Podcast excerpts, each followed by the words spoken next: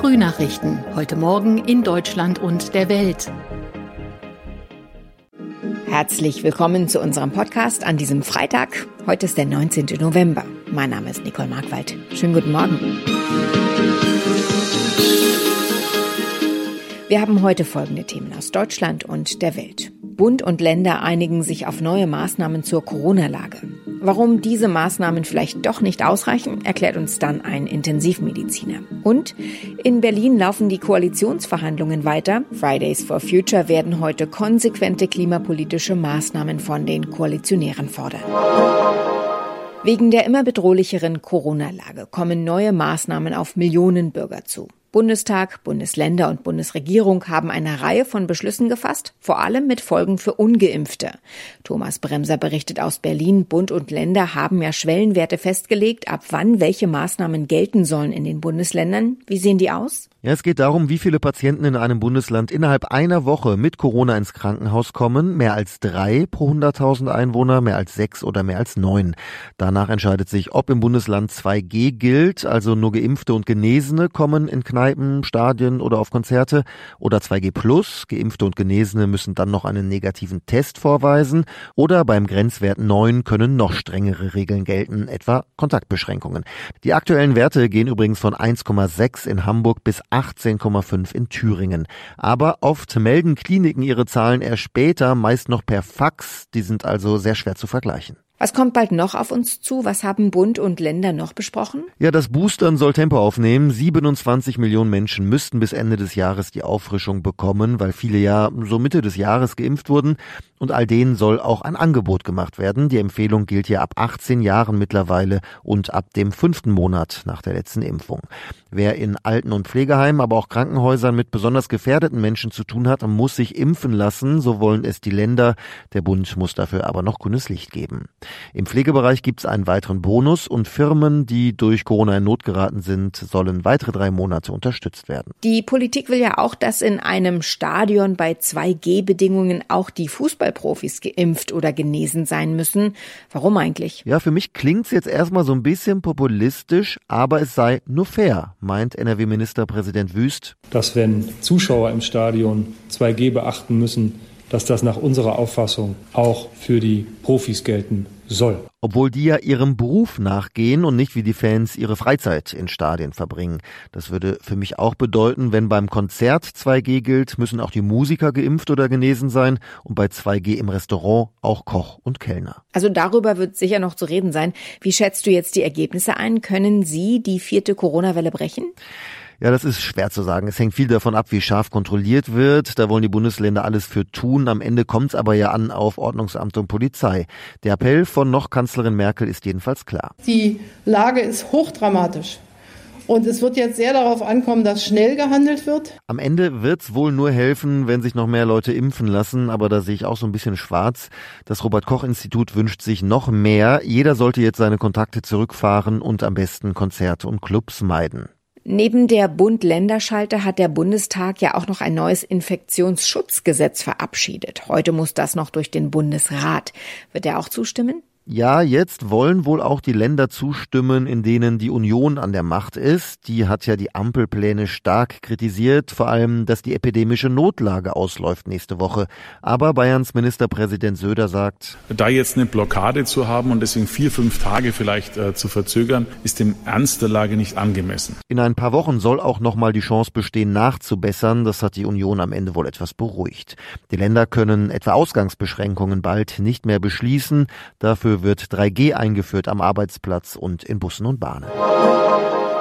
Die Politik ringt also um das weitere Vorgehen in der Corona-Krise. Währenddessen werden die Intensivstationen in Deutschland voller. Einige Kliniken sind schon im Notbetrieb, sagen Operationen ab und verlegen Patientinnen und Patienten in andere Kliniken. Die Maßnahmen von Bund und Ländern könnten zu wenig sein. Das fürchtet der Kölner Intensivmediziner Christian Karagianidis. Er ist leitender Oberarzt in der Lungenklinik Köln-Mehrheim und Leiter des Intensivregisters Divi, in dem die Anzahl der freien Intensivbetten in Deutschland aufgeführt wird. Warum glauben Sie, könnten diese Maßnahmen nicht ausreichen? Mein großes Problem ist, dass wir nicht so genau wissen, wie die Bremswirkung dieser Maßnahmen ist. 2G äh, zum Beispiel hat schon wirklich einen Effekt auf den R-Wert, wenn man das simuliert. Und der ist auch gar nicht so gering und wird insbesondere in den Landesteilen wie hier in Nordrhein-Westfalen, glaube ich, einen guten Effekt haben, weil wir vom Gesamt-R-Wert insgesamt nicht so hoch sind. Aber zu welchem Zeitpunkt die Kurve dann abflacht und äh, wie es dann weitergeht, das ist mit extrem viel Unsicherheit verbunden. Und das ist das, was mir im Moment am meisten Bauchschmerzen bereitet. Was empfehlen Sie? Also für uns in der Intensivmedizin wäre es extrem hilfreich, wenn man sich impfen lässt. Das steht über allem und das ist auch wirklich die Lösung der ganzen Pandemie. Wenn es aus irgendwelchen Gründen halt nicht klappen könnte, warum auch immer, dann ist uns extrem geholfen damit, dass man vor allen Dingen in den Innenräumen Masken trägt, weil wir haben im Moment eine unglaubliche Verbreitung des Virus in den Innenräumen, das bleibt lange da. Und vor allen Dingen dann, wenn wir mit vielen Menschen zusammenkommen. Wenn man das reduzieren kann und sich vielleicht selbst auch ein Stück weit zurücknehmen kann, dann wären wir auf der Intensivstation extrem dankbar. Und das betrifft auch diejenigen, die vielleicht kein hohes Risiko haben, auf der Intensivstation zu landen. Aber sie können das Virus weitergeben. Und das Virus trifft dann irgendwann auch den, der dann bei uns landet. Und deswegen wären wir extrem dankbar, wenn man sich selbst ein kleines bisschen zurücknehmen könnte und vor allen Dingen darauf achtet, in den Innenräumen Masken zu tragen. Die Koalitionsverhandlungen von SPD, FDP und Grünen sind auf der Zielgeraden. Begleitet werden sie von Forderungen verschiedener Lobby- und Interessengruppen, Vereinen und Verbänden. Und heute ist Freitag und da plant auch Fridays for Future wieder eine größere Kundgebung in Berlin. Uli Reitinger berichtet. Vor drei Wochen waren geschätzte 10.000 junge Klimaaktivistinnen und Aktivisten hier in Berlin auf die Straße gegangen. Da war es ein bundesweiter Protest. Und obwohl der Klimagipfel von Glasgow danach nicht die Ergebnisse gebracht hat, wie sie sich Fridays for Future gewünscht hätte, diesmal ist alles eine Nummer kleiner. Diesmal reiht sich Fridays for Future ein in den bunt gemischten Haufen, der die zukünftigen Ampelkoalitionäre bei jeder Verhandlungsrunde empfängt. Der BUND zum Beispiel will den Verhandlern einen Forderungskatalog und selbst gehäkelte Schweine überreichen, für eine umwelt- und klimafreundliche Landwirtschaft. In unserem Tipp des Tages geht es heute um das Örtchen, das ein jeder jeden Tag aufsucht, das stille Örtchen, denn heute ist, Achtung, Welttoilettentag. Das klingt jetzt vielleicht erstmal nicht so appetitlich, aber keine Sorge. Wir gucken uns jetzt nämlich ganz besondere Kloschüsseln an, die in Japan. Dort hat man ein Fable für Hightech-Endgeräte, auch bei Toiletten. Lars Nikolaisen lebt schon lange in Japan und berichtet aus Tokio heute aus seinem Badezimmer. Erklär doch mal, welche Knöpfe sind denn an japanischen Toiletten so Standard? Ja, ich habe hier zu Hause auch so ein modernes Dusch-WC, wobei meins hier eher die 0815 Standardversion ist. Das Ding hat mehrere Knöpfe. Fangen wir mal an. Mit dem hier zum Beispiel kann ich meinen Hintern waschen. Dazu fährt unter dem Toilettensitz eine Düse hervor. Je nach Vorliebe kann ich dabei über extra Knöpfe den Wasserdruck stärker oder schwächer einstellen und auch die Temperatur des Wasserstrahls regeln. Daneben gibt es hier einen weiteren Knopf, um die Düse für die Intimhygiene von Frauen zu aktivieren.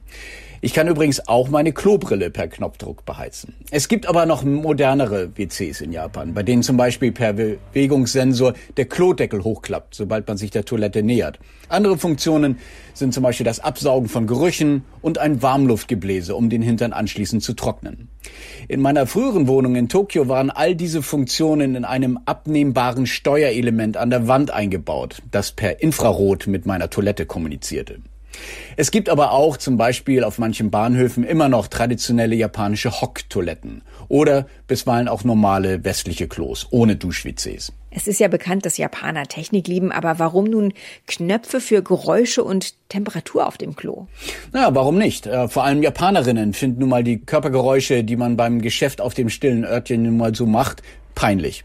Daher gibt es hier auf fast allen öffentlichen Toiletten auch Geräte, die das Geräusch der Wasserspülung nachahmen und die körpereigenen Geräusche so übertönen.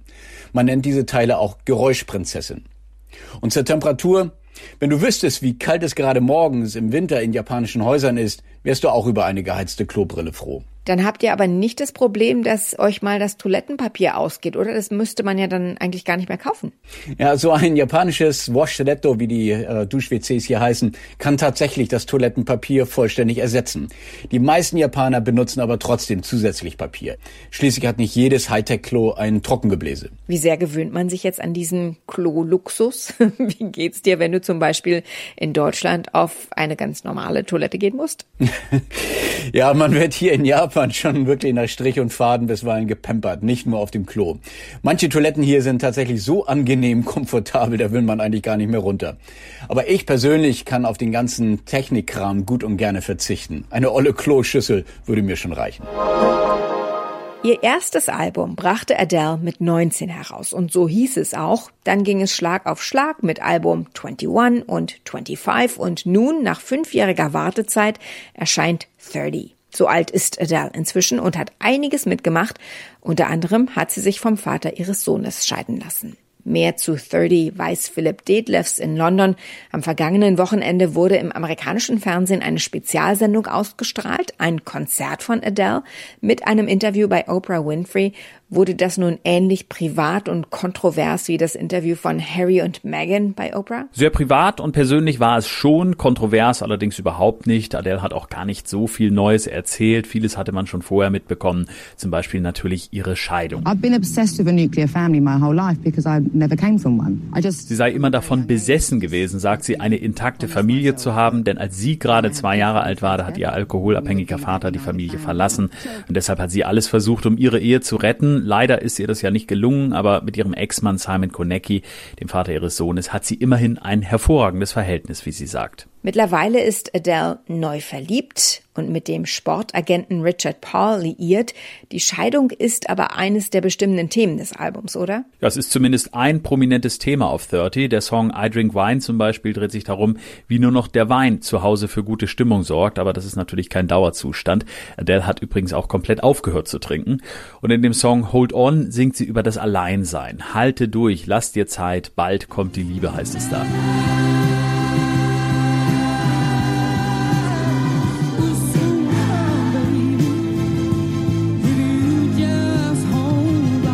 Aber es ist kein Scheidungsalbum, das hat Adele auch ganz besonders betont. Es geht vielmehr darum, ihrem neunjährigen Sohn Angelo auch ein paar Dinge zu sagen, die sie ihm vielleicht so im Gespräch nie sagen kann, aber dann eben durch die Musik, wenn er sich das Album anhört. Der Hype war riesig, also die Vorfreude auf dieses neue Album von ihr. Hat sich das Warten denn nun gelohnt? Ja, da würde ich ganz klar zustimmen. Der erste Eindruck bei allem, was ich gehört habe, ist typisch Adele und das im besten Sinne.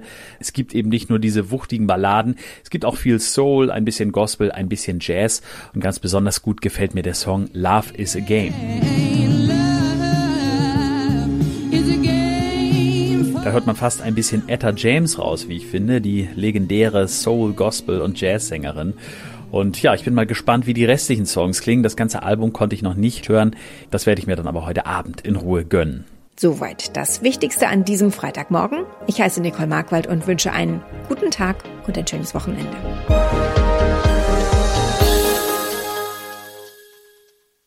Das waren die Frühnachrichten. Mehr Infos und unsere lokalen Top-Themen auf aachenerzeitung.de und aachenernachrichten.de.